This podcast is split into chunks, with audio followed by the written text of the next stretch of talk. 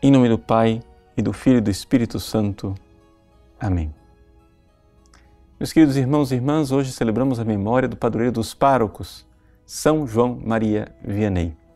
Por que, é que São João Maria Vianney foi escolhido para ser padroeiro dos párocos? Parece um homem tão fora da nossa época, tão fora dos esforços pastorais que se fazem hoje em dia, mas é que ele realmente percebeu o que é ser ministro, ou seja, ser instrumento de Deus, ser instrumento de uma ação que não é propriamente sua.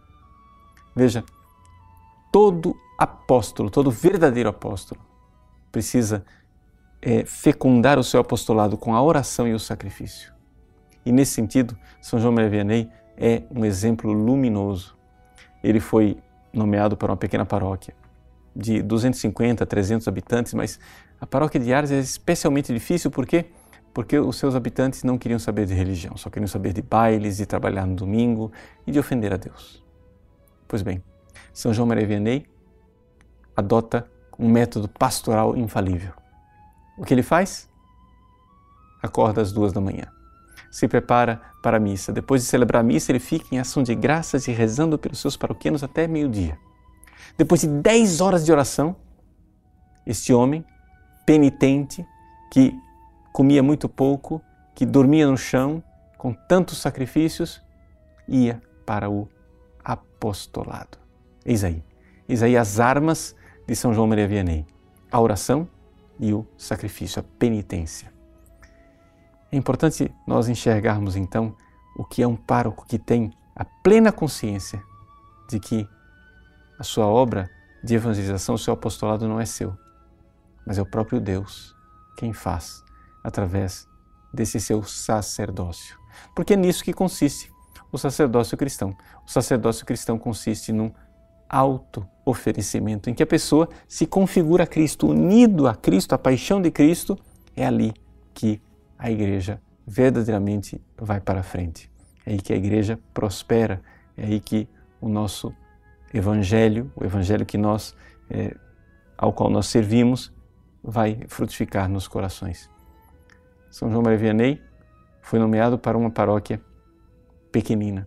E, no entanto, Ars, como que tornou-se o centro do mundo.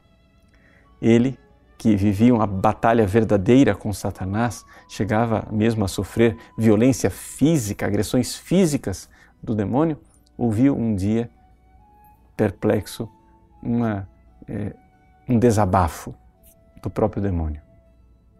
Que se houvessem três ou quatro padres como ele, o seu reino, o reino de Satanás, estaria destruído. O Evangelho de hoje nos coloca exatamente essa realidade. A realidade da fé da igreja, a fé professada por Pedro, em que as portas do inferno não irão prevalecer. Mas para que isto aconteça, é necessário que Pedro, Pedro se converta e compreenda que Jesus precisa ir para Jerusalém, morrer, para ressuscitar e nos redimir e salvar.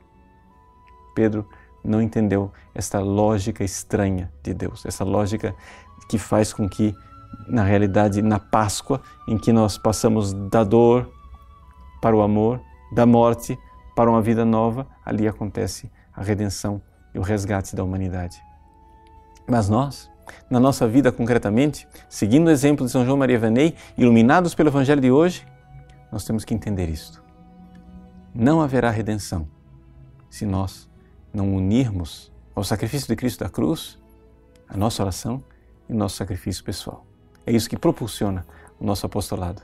Que São João Maria Vianney seja para nós um exemplo luminoso e a chave de leitura deste Evangelho de hoje, para que as portas do inferno não prevaleçam sobre a igreja e na nossa vida. Deus abençoe você. Em nome do Pai, e do Filho e do Espírito Santo.